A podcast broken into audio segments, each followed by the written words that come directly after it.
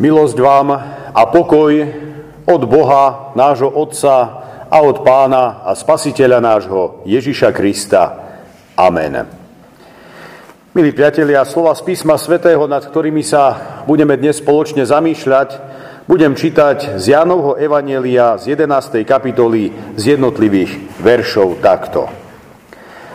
Bol chorý istý Lazar z Betánie, z dediny Márie a jej sestry Marty. Bola to tá Mária, ktorá pomazala pána mirhou a poutierala mu nohy svojimi vlasmi. Jej brat Lazar bol chorý. Sestry teda poslali Ježišovi odkaz. Pane, ten, ktorého máš rád, je chorý. Keď tá Ježiš prišiel, dozvedel sa, že Lazar je už štvrtý deň v hrobe. Betánia bola blízko Jeruzalema, vzdialená asi na 15 stadií. Mnohí Židia prišli k Marte a Márii potešiť ich v žiali nad hrobom. Keď Marta počula, že prichádza Ježiš, vyšla mu naproti. Mária však ostala doma. Marta povedala Ježišovi, Pane, Keby si tu bol býval, nebol by mi brat zomrel. Ale aj teraz viem, že o čokoľvek by si prosil Boha, Boh ti to dá. Ježiš jej povedal, tvoj brat vstane z mŕtvych. Marta mu povedala, viem, že vstane pri vzkriesení v posledný deň. Povedal jej Ježiš, ja som vzkriesenie a život. Kto verí vo mňa, aj keď zomrie, bude žiť. Nik neumrie na veky, kto žije a verí vo mňa. Veríš tomu? Povedala mu, áno, pane. Ja som uverila, že ty si Kristus, Boží syn, ktorý mal prísť na svet. Odvalili teda kameň. Ježiš pozdvihol oči k nebu a povedal, Otče, ďakujem ti, že si ma vypočul. Ja som vedel, že ma vždy vypočuješ, ale pre zástup, ktorý tu stojí, som to povedal, aby uverili, že si ma ty poslal.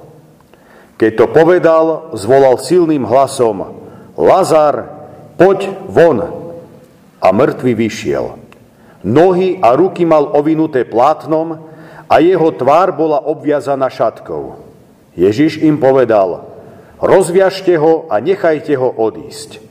Vtedy mnohí zo Židov, ktorí prišli k Márii a videli, čo urobil, uverili v Neho.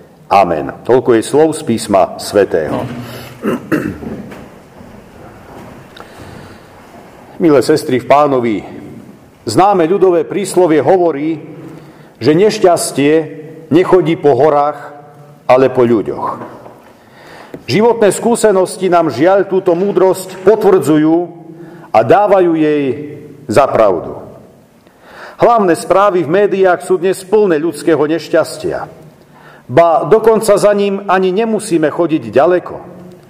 Rôzne nešťastia väčšieho či menšieho charakteru sa totiž odohrávajú aj v našom okolí, možno aj v našich rodinách. Na nešťastie sa zväčša nedá vopred pripraviť. Ono príde celkom nečakane a neohlásene. Vždy nás nepríjemne a bolestivo zasiahne. I náš známy evanieliový príbeh, ktorý sme si vypočuli, pojednáva o nešťastí jednej rodiny. Bola to rodina, ktorú tvorili dve sestry a brat. Mária, Marta a Lazar.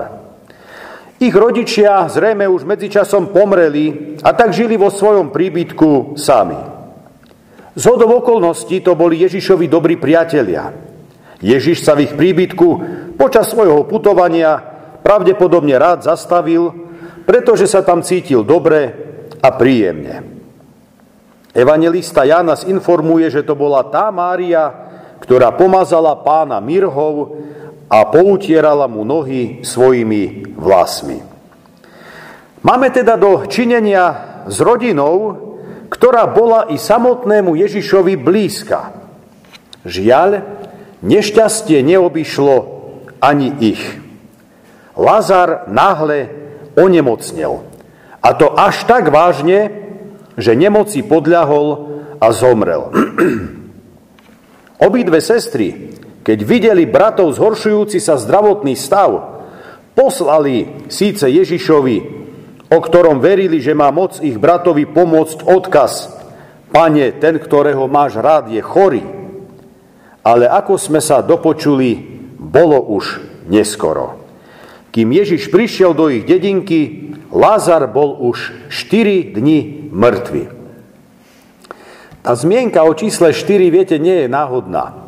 Oni v tých židovských predstavách nejak takto verili, že do troch dní by sa ešte čo to mohlo udiať. Ešte nejaký zázrak snad by sa mohol pritrafiť, ale po troch dňoch už nie je nádej. Keď je niekto mŕtvý, tam už sa nedá zrobiť nič.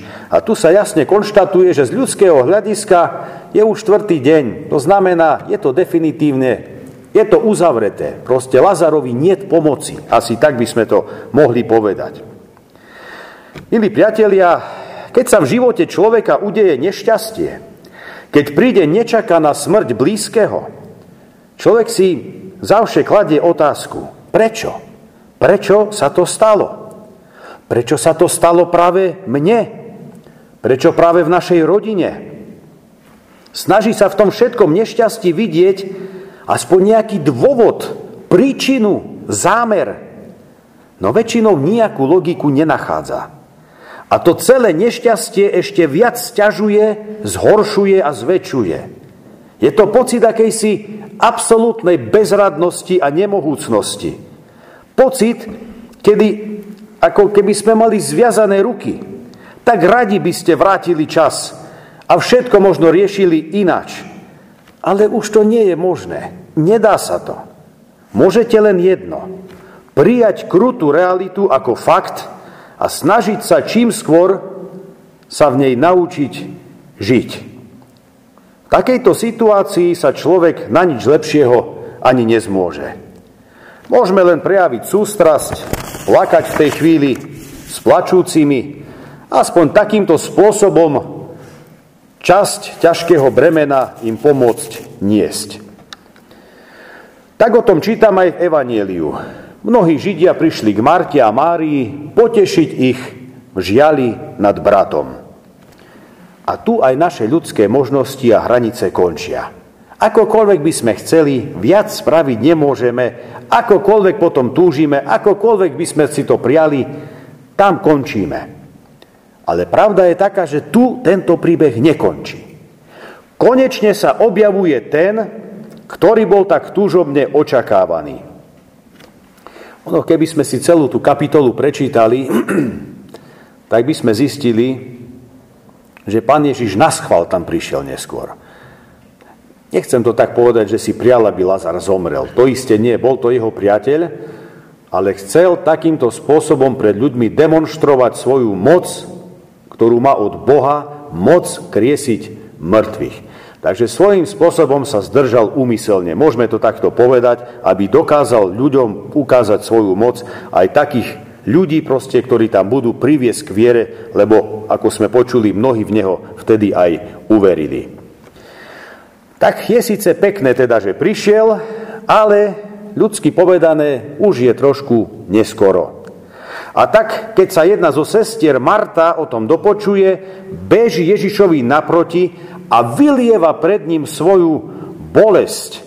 V jej slovách je vyslovené azda všetko. Rezignácia, smútok, bolesť, zúfalstvo, ale svojím spôsobom aj hnev na Ježiša, že neprišiel skôr a nezabránil tomuto nešťastiu.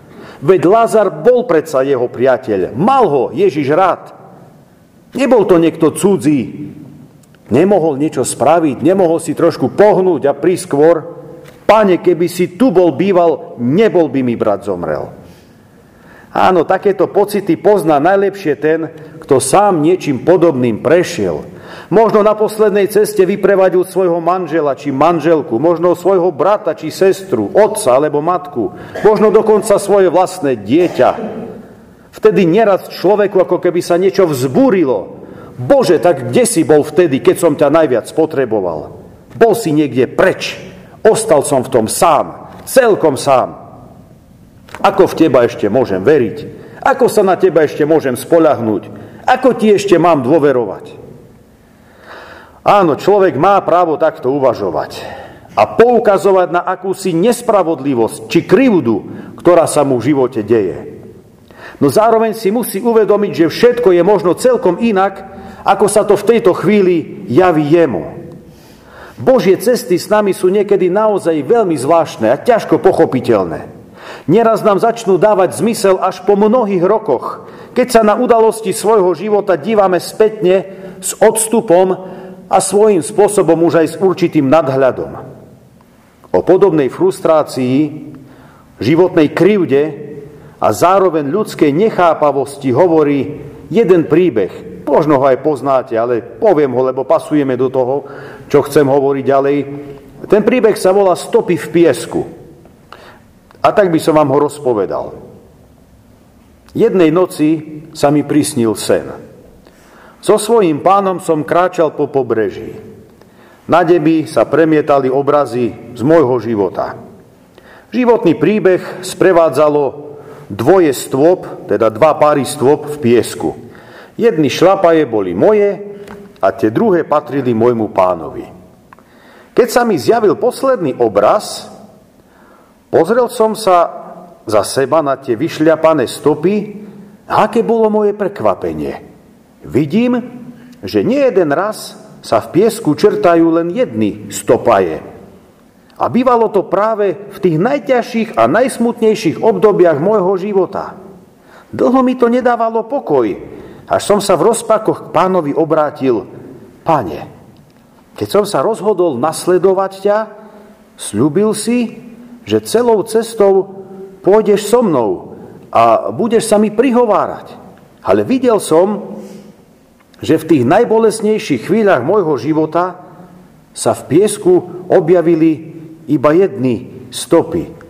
V skutku nechápem, ako si ma mohol nechať samého, keď som ťa najviac potreboval. A on zašepkal, dieťa moje drahé, mám ťa rád a nikdy ťa samého nenechám.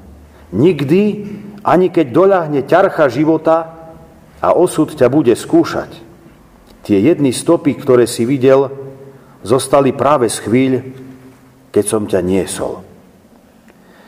Milí priatelia, Marta z prečítaného evaneliového príbehu je pre nás dnes príkladom.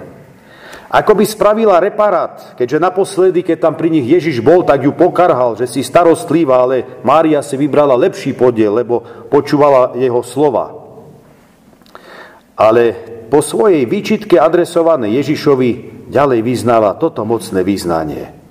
Ale aj teraz viem, že o čokoľvek by si prosil Boha, Boh ti to dá. Milé sestry, to je viera človeka, ktorá pred Bohom určite neostane nepovšimnutá. A tak je tomu aj v tejto chvíli. Na tento úprimný a hlboký prejav Martinej viery v tak ťažkej chvíli Ježiš reaguje slovami tvoj brat vstane z mŕtvych. No to, kto by si toto trúfol povedať zarmútenému človeku? Len ten, ktorý vie, že sa to naozaj môže stať. Veď ako keby sme si zo smutného človeka ešte posmech robili. Tvoj brat stane z mŕtvych. Ale on dodáva, ja som skriesenia život. Kto verí vo mňa, bude žiť, aj keď umrie a nik neumrie na veky, keď žije a verí vo mňa. Slova, ktoré tak radi počujeme na pohreboch, pretože je v nich obrovská nádej. A práve nádej človek v takejto chvíli potrebuje asi najviac. Milí priatelia, ani priatelenie sa s Ježišom nemusí nutne zabrániť nešťastiu v našom živote.